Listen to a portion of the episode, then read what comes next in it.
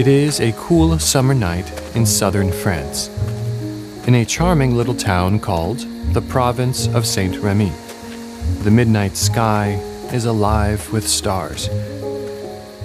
The date is June 8th, 1889. You are walking up a hill on a dry dirt path lined with olive trees, which pass on your right and left. Their small leaves shimmer silver in the moonlight. When you look to your right, you can see the town of Saint Remy in the distance with its old world charm.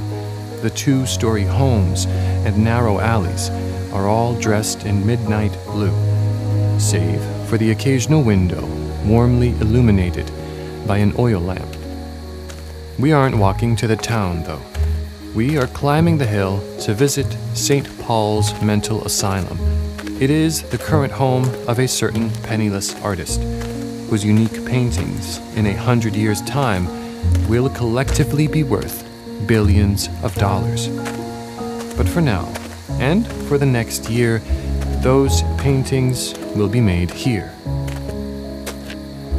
Up ahead, you see that the stone archways and pyramid peaked tower of St. Paul's make it look more like a monastery than a mental hospital. That's because it is.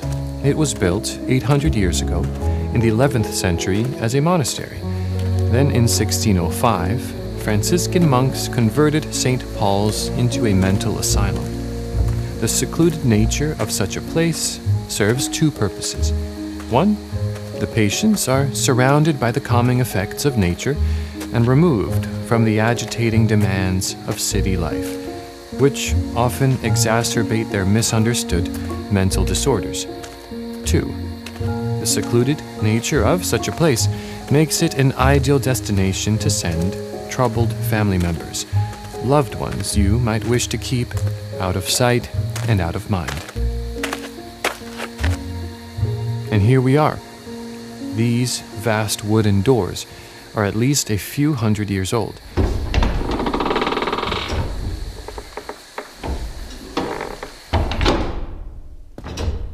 The asylum is asleep, but even so, it stirs. It's currently home to only 20 patients in various stages of mental illness. Psychology is still such a new field in the late 1800s that doctors have no lasting solutions or treatments. The best they can offer is a place like this, where the needs of those with misunderstood afflictions can be tended to, in the hopes that the monastic lifestyle aids their condition. We are on the first floor, in a long and empty corridor with vaulted ceilings. Darkness engulfs the space, except for the soft amber glow seeping out of a doorframe across the hall. This room is usually locked at night. It is a recreational room only meant for the daytime, but it seems someone has snuck in. Inside stands Vincent van Gogh, his body hunched in shadow near an oil lamp. He seems possessed. You glimpse a flash of his wild eyes as he intently swirls paint on a canvas in front of him. He glances through the iron bars of the window like through a prison cell to gaze at the midnight landscape in perfect view and returns to his canvas, a painting of that same landscape without the iron bars, a painting of cypress trees, a distant town, rolling hills, and a star filled sky. His painting is suffused with deep blues and vibrant yellows. The moon and stars shimmer with a dynamic motion that brings them to life on the canvas. Right now, at 37 years old, Van Gogh is an unknown patient in a mental asylum. In less than 50 years, he will be one of the most famous artists of all time. And in 100 years, this painting, Starry Night, will be one of the most recognizable paintings in the world. hotel owners will furnish their hallways with prints of it. It will be a painting credit card companies will feature as a design for their cultured customers. An image so recognizable, songs will be written about it. Yet all the while, few will know that Vincent painted Starry Night from his asylum window in between bouts of debilitating psychotic episodes. How did we get here? Can madness and genius be contained in one individual? Can psychosis and the rarest artistry be contained in one mind? These contradictions pervade the story of Vincent van Gogh. And in the final three years of his life, they culminate in a whirlwind.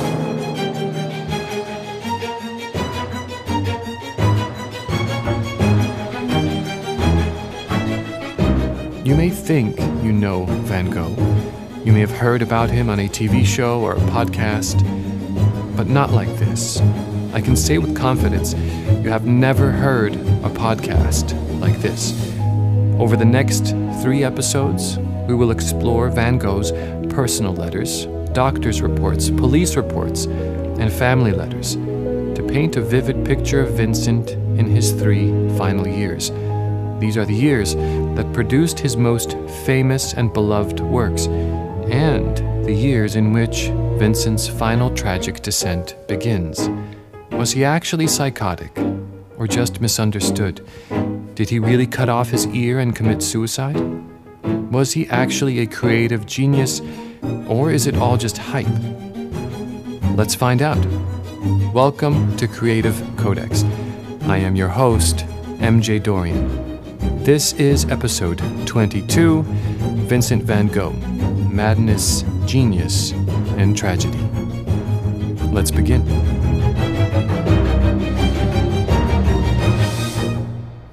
Chapter 1 A Strange Boy.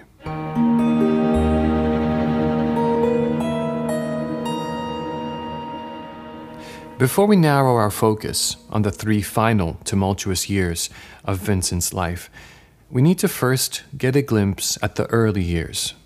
We need to establish a baseline for his personality to understand the significance that his mental breakdowns will have on his life. What were the circumstances that drove him from a small town in the Netherlands to the heart of Paris and then to an asylum in southern France? Vincent Willem van Gogh was born on March 30th, 1853, in the small country village of Zundert in the Netherlands. He was not the first Vincent van Gogh in the family.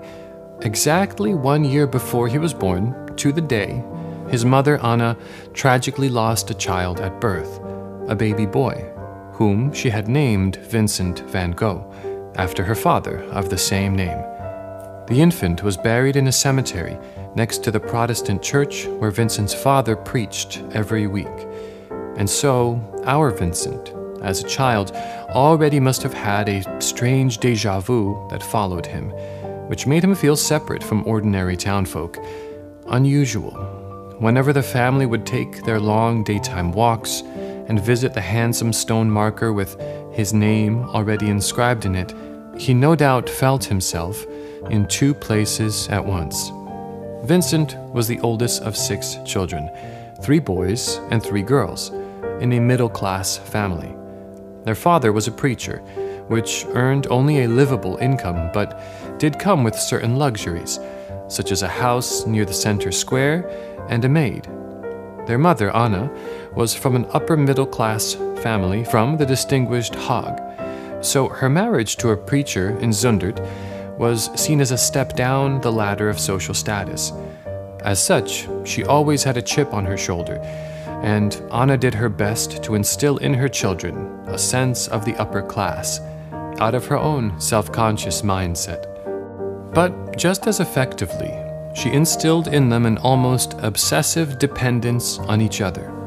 Her outlook on life mirrored the Protestant view of the time that the outside world was a turbulent and dangerous place, and that family was the ultimate refuge. Anna once wrote in a letter to Theo, Vincent's brother, We can't live without each other. We love each other too dearly to be separated or to refuse to open our hearts to one another. Unquote. Anna was more than a mother. She was the matriarch of the household, and as such, she believed her children's successes and failures reflected on her. In many ways, she was a positive intellectual influence on their development, even making sure that all of her children had an education in the fine arts. They played piano, learned to sing, and to draw. But she could also be unwaveringly critical.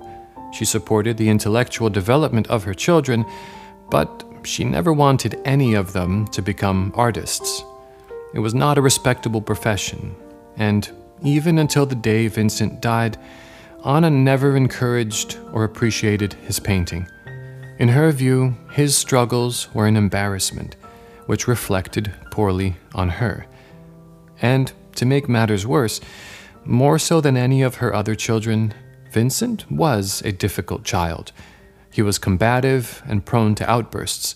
Unlike his younger brother Theo, whom schoolmates described as playful and charming, they describe Vincent as moody and aloof.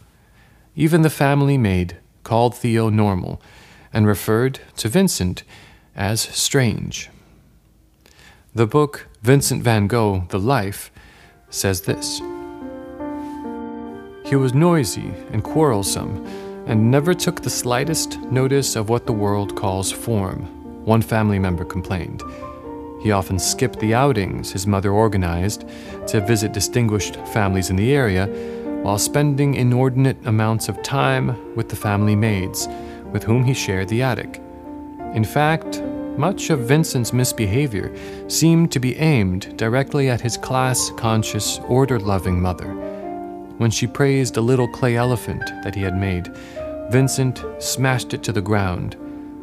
Anna and Dorus tried punishing their son Indeed, all the family chroniclers agree that Vincent was punished more often and more severely than any of his siblings, but to no apparent effect. His father Dorus later wrote in a letter It is as if he purposefully chooses the ways that lead to difficulties. It is a vexation of our souls.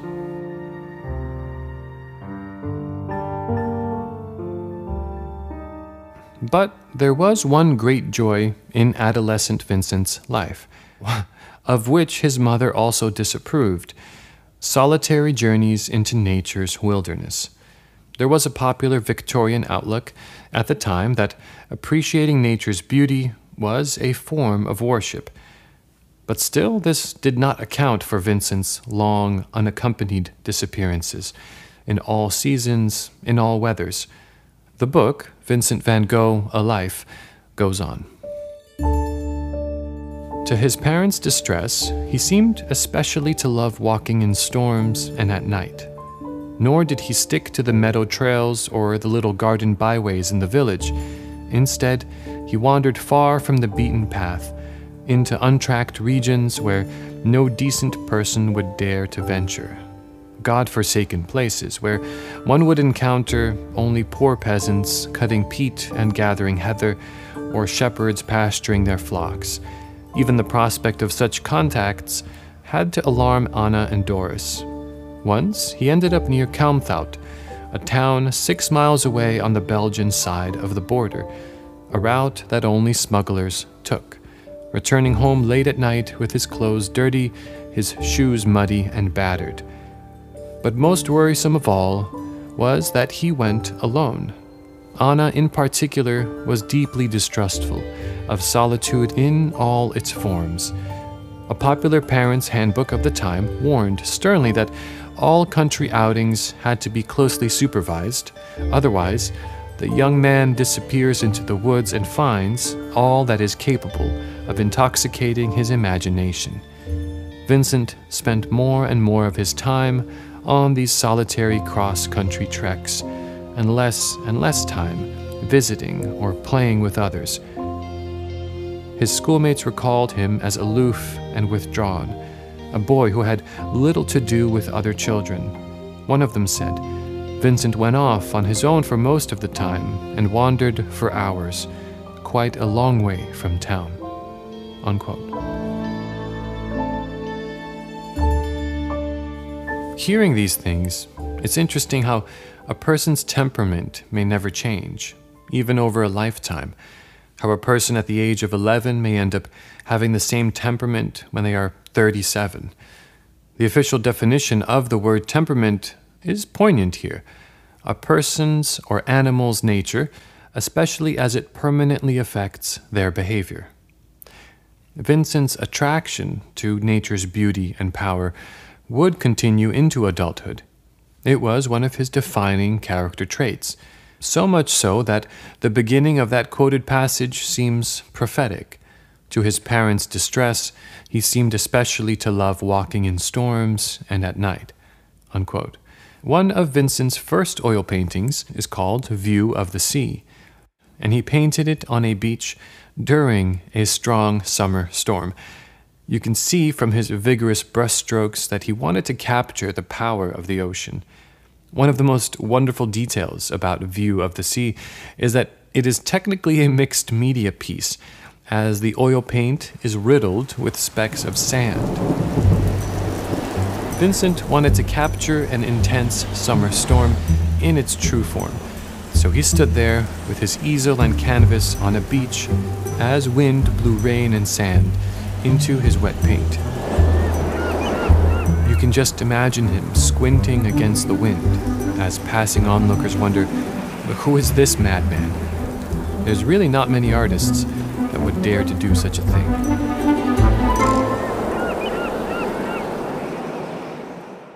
But when you see his temperament as a child, a lot of his notorious behavior as an adult makes sense.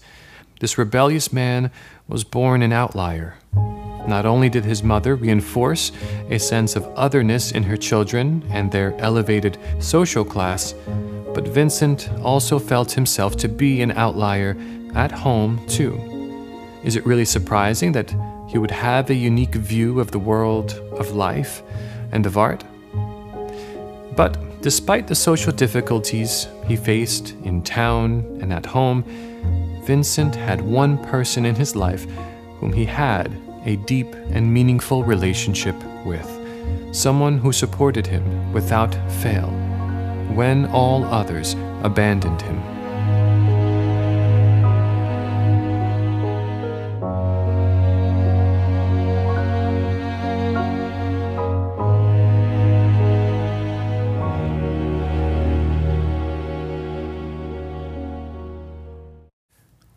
We've reached the halfway point of the episode. At this time, we'll take a brief intermission.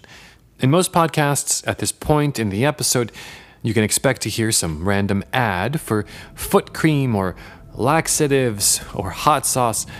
But no, not on Creative Codex. Instead, I'm going to tell you about the awesome things you can find on my Patreon at patreon.com forward slash mjdorian. The show is an entirely self funded passion project with the support of listeners like you. And when you become a supporter of the show, you can gain access to all of the exclusive Creativity Tip episodes, as well as episode exclusives, which often include further unique perspectives on the topics and figures covered in these long form episodes. All of that is available for as little as $1. And for the $5 and up tiers, I've started producing something extra special that I'm really excited about a limited release series these are full length, long form episodes, such as the ones you enjoy in the main podcast feed, but which will only be available on my Patreon. I just released the first episode in the limited release series about Kurt Cobain, singer, guitarist, and songwriter of the band Nirvana. Part 1 is over an hour long, and it's already available for listening at patreon.com forward slash MJ mjdorian. That's P A T R E O N dot com forward slash M J D O R I A N. I'm currently producing an entire series on the story of Kurt Cobain's creative genius. He was one of my first music idols when I was a teenager just starting out on the guitar and songwriting. The limited release series episodes are only available on my Patreon as a thank you for supporters. Here's a preview of that episode Kurt Cobain, I'm Not Like Them, Part 1. And finally, the last thing you'll hear is you pass into oblivion live from New York. It's Saturday night! On the evening of January 11th, 1992, millions of people were watching Saturday Night Live. It was largely a run of the mill episode, a mixture of political humor about then President George H.W. Bush vomiting at a banquet, and zany sketch comedy bits with SNL's Golden Era cast members. Chris Farley, Phil Hartman, Julia Sweeney, Chris Rock, and many others. Okay, Eddie, now you're scaring the people. Uh-huh. SNL's tradition of having a featured musical guest for each episode was well established at this point and served as a kind of palate cleanser in the middle of each show. The last episode had featured the soothing tones of James Taylor. And before that, they had the rap novelty act of MC Hammer. You can't touch this. Come on, come on. You can't touch this. So, most of the audience had no idea what they were in for when halfway through tonight's program, a new musical guest exploded out of their TV set. Ladies and gentlemen, Nirvana.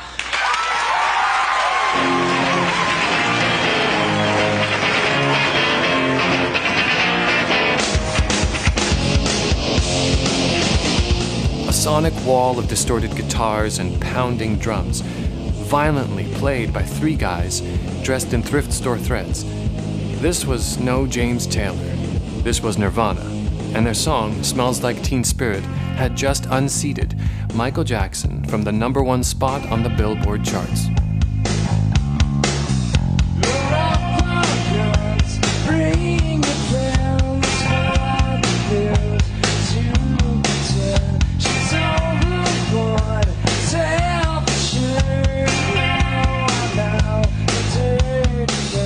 Here was a new band that had seemingly burst into public consciousness overnight with their recent new album, Nevermind, a powerhouse grunge rock opus that, by its sales alone, is still considered one of the best selling albums of all time.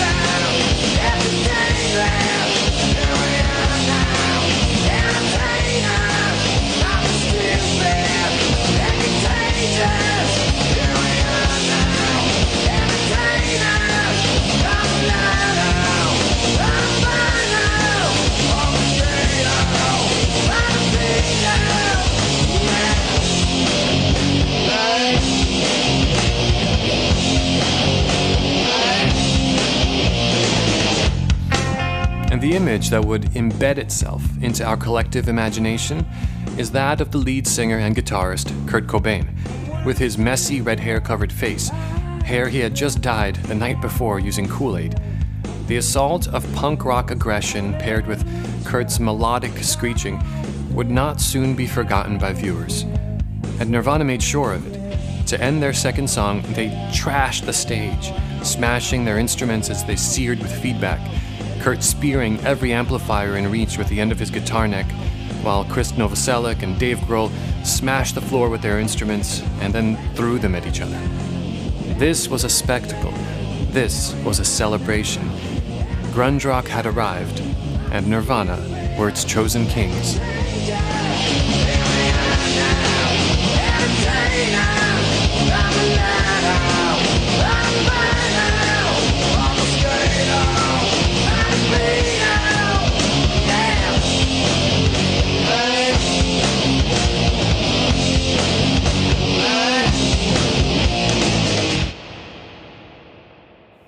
What few people knew, and what no one ever heard about, was what happened after that once in a lifetime performance.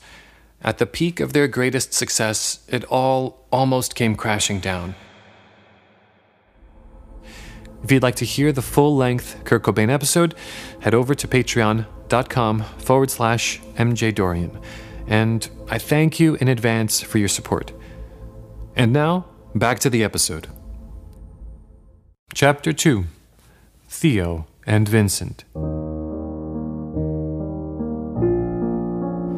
The most important personal relationship in Vincent's life was with his younger brother, Theo Van Gogh. It's no exaggeration to say that without Theo's support of Vincent, there would never have been the 900 paintings we have from Van Gogh. Theo was not just Vincent's brother, he was his closest friend and a patron of his art. In the later years, when Vincent couldn't even hold down a job, it was Theo who sent him money and art supplies. In many ways, the two of them were opposites since childhood. Four years younger than Vincent, Theo was wiry in frame with delicate features, tender eyes, and blonde hair. Vincent was short, solid in stature, with strong features, piercing eyes, and fiery red hair. After Vincent left their hometown of Zundert, he frequently wrote letters to his family. His letters offer us an intimate glimpse into his personality, his interests, and his day to day life. He was actually a prolific letter writer. It is estimated he wrote 2,000 letters in his lifetime, only 820 of which survive. But in those 820, over 650 letters were from Vincent to Theo. And the only reason we have them is because Theo saved all of them. He saved these letters before Vincent even picked up a brush and became a painter. Theo admired and adored his brother from childhood. He even followed him into a career of being an art dealer. Yes, Vincent van Gogh worked in the art dealership industry for six years at the firm of Goupil and Company. He started as an office clerk at the age of 16 and then an apprentice. It was his first official job, and it was this work as an art dealer that gave him the opportunity to first travel and live in Paris and London. Theo followed Vincent's footsteps, joining the same firm of Goupil and Company in their Brussels branch. In a letter dated December 13th, 1872, Vincent writes Dear Theo, what good news I've just read in Father's letter. I wish you luck with all my heart. I'm sure you will like it there. It's such a fine firm, though it will be quite a change for you. I am so glad that both of us are now to be in the same profession and in the same firm. We must be sure to write to each other often. I hope I'll see you before you leave. We still have a lot to talk about. I believe Brussels is a very pleasant city, but it's bound to feel strange at first. Write to me soon, in any case. Well, goodbye for now. It's just a brief note dashed off in haste, but I had to tell you how delighted I am at the news. Best wishes, and believe me, always, your loving brother, Vincent. In many ways, the lasting closeness of Vincent and Theo's relationship reminds me of Emily Dickinson's relationship with her sister in law, Susan Gilbert, and the countless letters Emily sent to Susan, and the way that Susan also saved and stored every one of those letters. We talk about this in the Emily Dickinson episodes of this show, which are in the podcast feed, episodes 18 and 19 The Enigma of Emily Dickinson.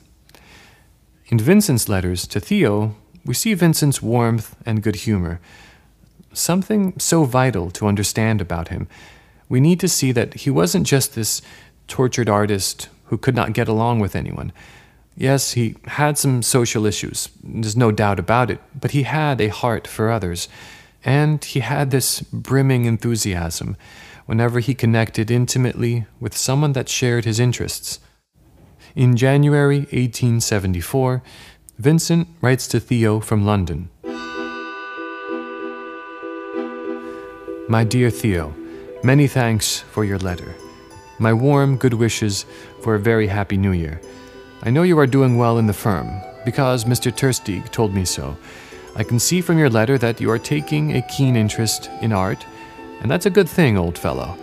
I'm glad you like Millet, Jacque, Schreyer, Lambinet, Frans Hals, etc., because, as Mauve says, that's it. That painting by Millet, L'Angelus du Soir, that's it, indeed. That's magnificent. That's poetry. How I wish I could have another talk with you about art, but we'll just have to keep writing to each other about it. Admire as much as you can. Most people don't admire enough. At this point in the letter, Vincent makes a list of artists he particularly likes. The list includes Millet, Jules Breton, Otto Weber, and 58 others. Yes, that's right, I counted. Vincent is 21 years old at this time, and he can already name 61 contemporary artists off the top of his head. Important to note, he has not written them down in any alphabetical order, so he is not reading them from a printed list, although, to his credit, he is working as an art dealer at this time. That same letter continues. But I could carry on like that for I don't know how long. And then there are still all the old ones, and I am sure I have overlooked some of the best of the modern.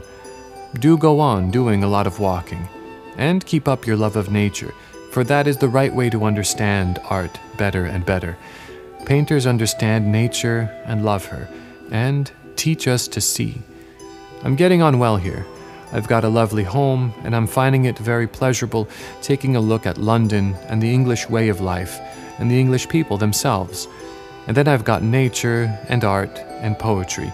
And if that isn't enough, what is?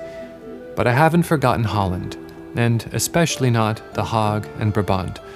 We are busy at work doing the stock taking, but it will all be over in five days. We got off more lightly than you did in The Hague.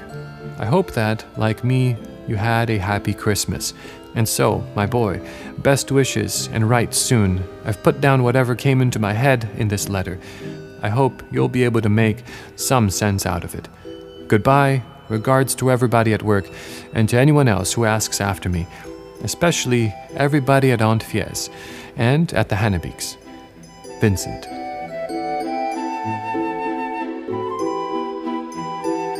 But despite the tone of the letters that were saved, all was not perfect in Vincent's life. Oftentimes, it seems when he was going through depression or personal struggles, he would stop writing to his brother and parents. In the months to come, there would be turmoil at his art dealer's job. The owners of the firm always had reservations about Vincent. He seemed to lack the social graces that the parties and events of such a job required. But the reason he had not yet been released is because his uncle, Cent van Gogh, was a prominent figure in the firm. All they were waiting for was to get the nod from his uncle to drop the axe. During a two month period in 1875, Vincent stops writing to anyone, usually a sign that he is suffering through some heartbreak or depression. His parents fear the worst that he is living a life of debauchery, drinking, and sin during which he refuses contact with them. In some ways, they probably weren't wrong. In letters to Theo around that time, Vincent would often try to convince his brother to come to London, where he could experience the pleasures of the flesh from the streetwalkers and brothels. He once wrote, The animal must get out. The book Vincent van Gogh, The Life, states London had no heath into which Vincent could escape, but it offered distractions and consolations nowhere available on the Grote Beek, with wildlife far more varied and strange, especially at night.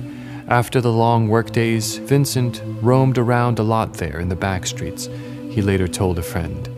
Socially inept, craving human contact, and long since stripped of any human compunction, Vincent found himself in the world capital of paid companionship more than 80,000 prostitutes, many of them barely teenagers, plied their trade in a city where the age of consent was only 12. In the parts of London where Vincent frequented, opportunities abounded. You cannot walk a hundred steps without knocking into 12 streetwalkers. One visitor complained about a walk through the Strand. The trade was serviced by 3,000 official brothels and half, again, as many coffee shops, cigar divans, dancing saloons, and night houses, all peddling the same wares. In addition, prostitutes gathered in swarms at designated locations Oxford Street, St. James Square, Covent Garden, many of them within steps of the Goupil store. They accosted passer-by with a fearlessness that unnerved the unwary. They went by many names drabs, Cyprians, fallen sisters, lorettes, harlots, whores, and degraded creatures. Vincent called them girls who love so much. And so, with his Protestant family's suspicions, fear of family embarrassment, and the dislike of Vincent by the firm, the chips were set against him. Vincent's father, who was still a Protestant minister, spoke with his uncle, who had connections throughout the industry, and after Vincent returned from a Christmas vacation in January 1876, Goupil and Co. gave him the notice of his release. He was given two months to prepare to be out of the job. It's ironic that only a hundred years later, this same art dealer and auction house would likely be stumbling over themselves for the opportunity to sell a Vincent van Gogh painting. Being fired by the firm served as a kind of catalyst in Vincent's life. According to his letters, his interests were already shifting from one family profession to another religion. In the years that follow, he devotes himself to becoming a missionary. The tone of his letters to Theo shift, now filled with quotes from Bible passages and admonitions to Theo to buy a French Bible. He was devoted to this new pursuit until even this calling was denied to him.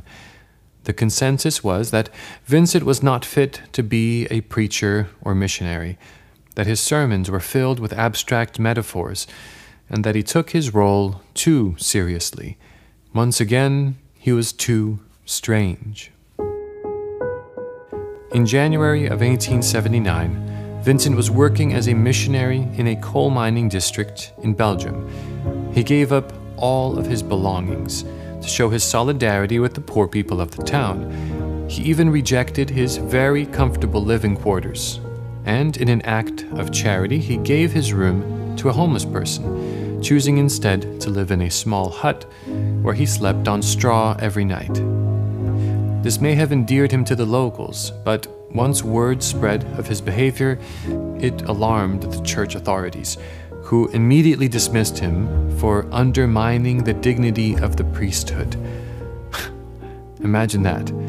Vincent no doubt thought they were undermining it well enough already.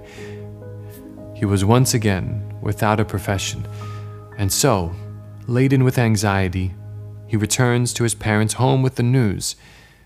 They don't welcome him with open arms. Instead, they vent their frustrations on him and make their shame clearly known. Vincent never took such corrections well, and so bitter arguments ensue. His parents believe that their son, who was now at the age of 28, is bringing shame to the family name by still idling without a profession or a career, and even worse, failing and being unceremoniously released while refusing to listen to their wise counsel. Well, that could only be a symptom of someone deranged.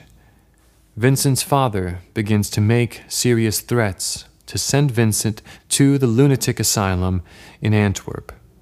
So he leaves their home again. His anger hardened into despair, and the guilt and self loathing overwhelmed him. Vincent was in a truly dark night of the soul. He was penniless, homeless, faithless, and friendless.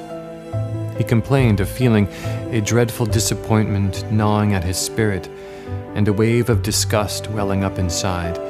He wrote, How can I be of use to anyone? The best and most sensible solution all around would be for me to go away, to cease to be.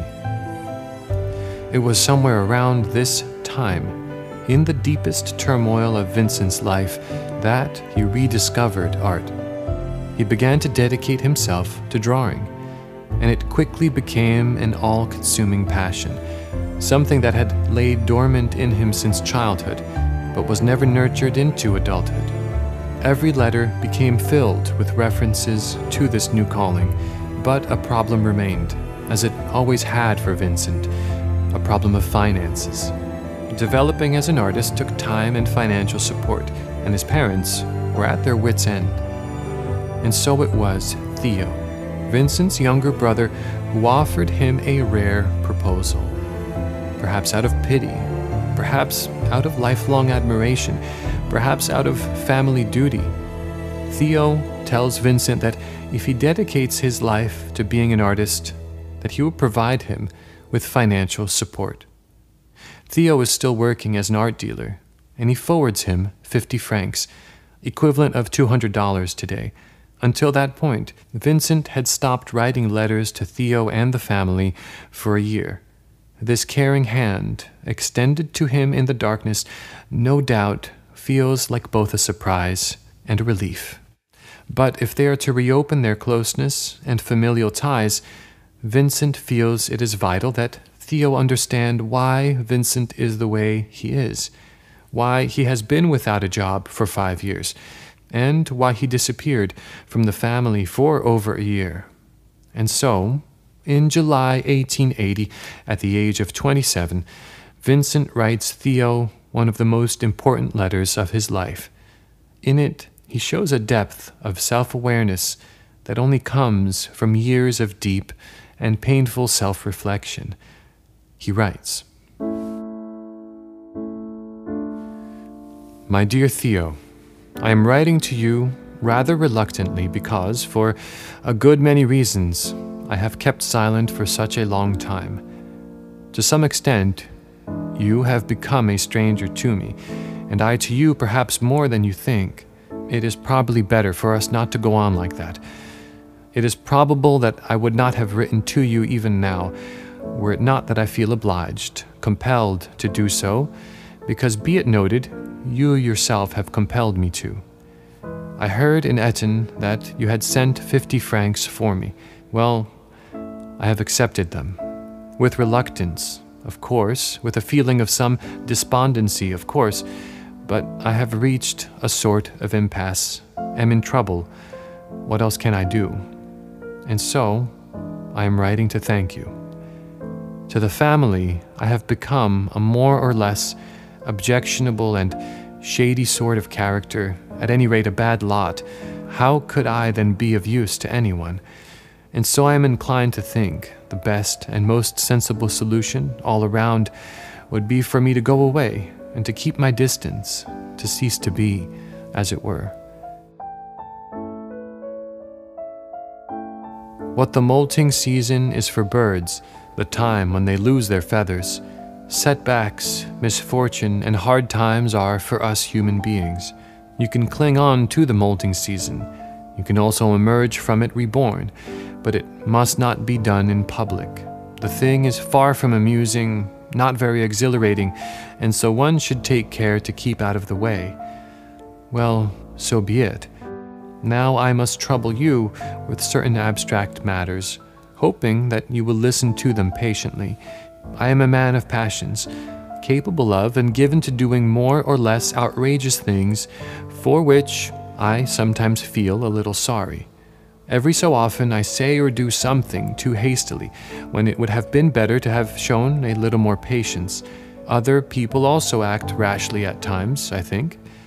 This being the case, what can be done about it? Should I consider myself a dangerous person, unfit for anything? I think not. Rather, every means should be tried to put these very passions to good effect. To mention just one by way of example, I have a more or less irresistible passion for books, and the constant need to improve my mind, to study, if you like, just as I have a need to eat bread. You will understand that. Now, anyone who becomes absorbed in all this is sometimes outrageous, shocking, sinning more or less unwittingly against certain norms and customs and proprieties. It is a pity that people take that amiss. You know, for example, that I have often neglected my appearance. I admit it. And I also admit that it is shocking. But look here lack of money and poverty have something to do with it too as well as a profound disillusionment. And besides, it is sometimes a good way of ensuring the solitude you need, of concentrating more or less on whatever study you are immersed in. Now, for the past five years or so, I don't know how long exactly, I have been more or less without permanent employment, wandering from pillar to post. You will say, ever since such and such time, you have been going downhill, you have been feeble, you have done nothing. Is that entirely true? What is true is that I have at times earned my own crust, and at other times a friend has given it to me out of the goodness of his heart. I have lived whatever way I could, for better or for worse, taking things as they came. It is true that I have forfeited the trust of various people. It is true that my financial affairs are in a sorry state. It is true that my future looks rather bleak. It is true that I might have done better. It is true that I have wasted time when it comes to earning a living. It is true that my studies are in a fairly lamentable and appalling state, and that my needs are greater, infinitely greater, than my resources. But does that mean going downhill and doing nothing? You may ask, but what is your final goal?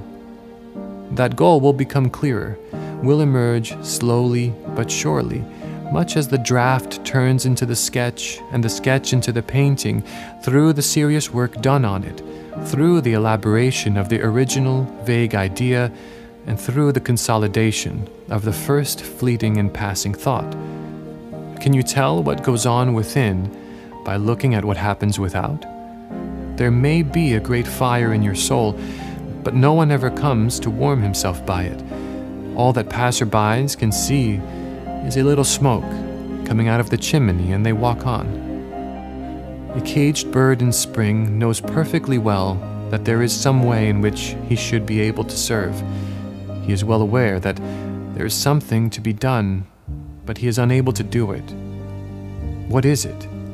He cannot quite remember, but then he gets a vague inkling, and he says to himself, The others are building their nests and hatching their young and bringing them up and then he bangs his head against the bars of the cage. But the cage does not give way, and the bird is maddened by pain. What a ne'er do well, says another bird passing by, what an idler. Yet the prisoner lives and does not die. There are no outward signs what is going on inside him. He's doing well, he is quite cheerful in the sunshine. But then the season of the great migration arrives, an attack of melancholy. He has everything he needs, say the children who tend him in his cage. But he looks out at the heavy, thunderous sky, and in his heart of hearts, he rebels against his fate.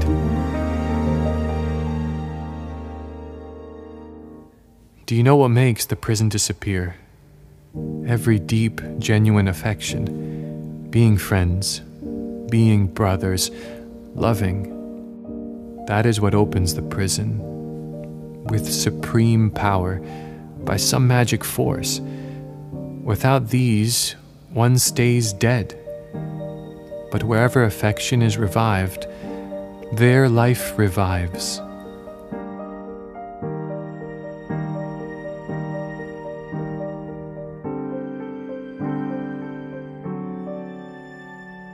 Vincent accepts Theo's unique arrangement, and from that moment, he devotes himself wholeheartedly to his new calling to be an artist. The unwavering focus he had once applied to studying the Bible is now being applied to studying anatomy and perspective. He takes figure drawing classes. He pays strangers to pose for him. He reads books about art diligently and frequently updates his brother on his progress.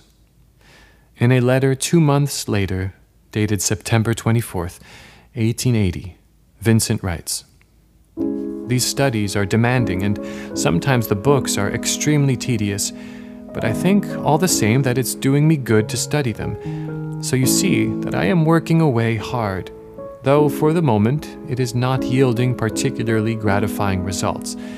But I have every hope that these thorns will bear white blooms in due course, and that these apparently fruitless struggles are nothing but labor pains. First the pain, then the joy.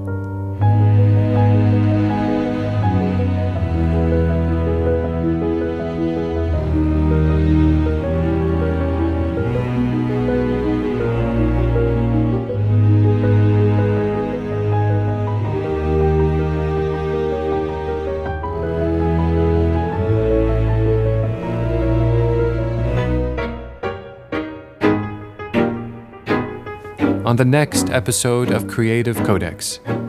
After years of diligent study and practice, and with Theo's financial support, Vincent develops his world famous style of painting. Over the course of 10 years, he finishes 900 paintings, some of the most beloved artworks in the world. But a new complication arises. At the age of 35, his psychotic attacks begin. He becomes a danger to himself and others, experiencing intense visual and auditory hallucinations that at times result in self harm. We explore these three final tumultuous years of his life, during which Vincent's mental health is declining and contrary to anyone's expectations, as he is admitted to the asylum, his artistic abilities are showing the evidence of a creative genius.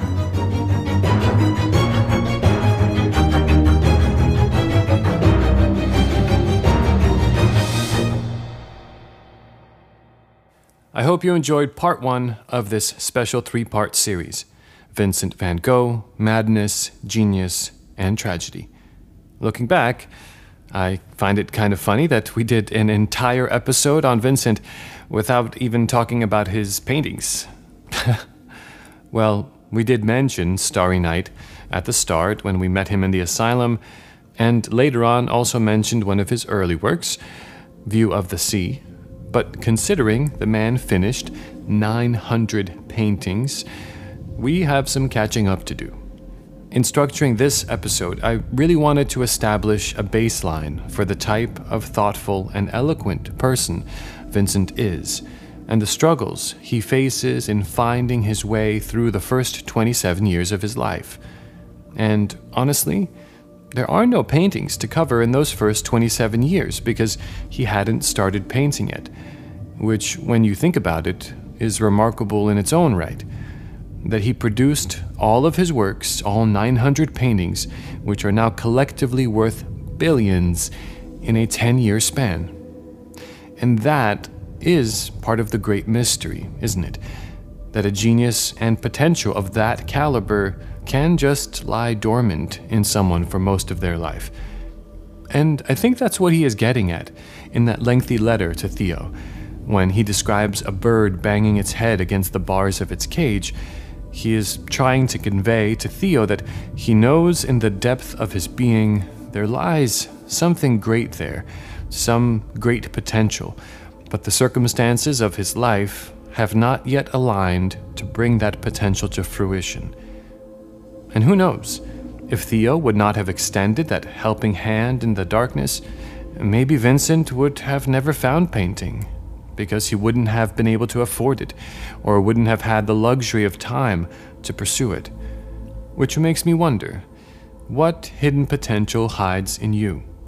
Some latent skill, perhaps something that was part of your early years that was not nurtured into adulthood. It's never too late to open that door some food for thought. In the next two episodes, we will focus on the last three years of Vincent's life, which means we'll be skipping over a few years of paintings to get there. So, I have some homework for you. Head over to www.mjdorian.com forward slash Vincent, and you will find a gallery of Vincent's most noteworthy paintings from the period of 1880 to 1888. This should catch you up to speed. It's in 1888 where we will pick back up in exactly two weeks, and where we will see the genius of Vincent begin to shine. So head over to www.mjdorian.com forward slash Vincent to see what his paintings look like before that time. If you are enjoying this Madness, Genius, and Tragedy series on Vincent van Gogh and would like to support the show in some way, please head over to our Patreon page at patreon.com forward slash MJ Dorian. That's M J D O R I A N, where you can become a supporter of the show for as little as $1 and gain access to all of our exclusive patron only creativity tip episodes including the ever controversial drugs and creativity. Unique perks are available for upper tiers as well, including a free download of the Creative Codex soundtrack at $10 tier levels, and of course, there's merch giveaways too. So check it out. That's patreon.com forward slash MJ Dorian. With that, I'd like to give a shout out to my Patreon supporters. Some of you guys have been there from the beginning, and I really thank you for that. Big thank you to Vila, Chris with a K, Christelle82, Don Frias, Michael Thompson, Sam McCohey, Miha, and Dina Sun. You guys make my week, for real. Shoutouts to Alex Payne, Andy Rogers, Blake Huggins, Coco, Frank Warren, Gregory Higgins, James S.Z., Jay Booth, Logan Kshivitsky. You guys rock. This show couldn't keep going without you. And shoutouts to the Shadow Fam, John Bergmans, Michael Lloyd, Dallas O'Kelly, Jay Marchant, Anudi Valerio, DVM, Aaron Foreman, Jimmy D, Christina Lamore Sampson, Owen McAteer, Somia Hariharan, Swan, and of course, Zuko's World. Big round of applause for you all.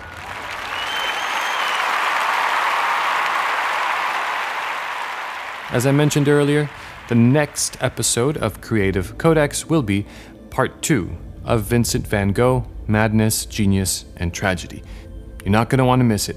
It will be released in exactly two weeks. Yes, we are about to see an influx of much more of all three madness, genius, and tragedy. It will be unlike anything you've ever heard. I'm really looking forward to sharing it. Until then, this is Creative Codex, and I am your host, MJ Dorian. Take care of yourselves, and consider Vincent's paradox for yourself. What hidden potential hides in you? Dig deep, my friends.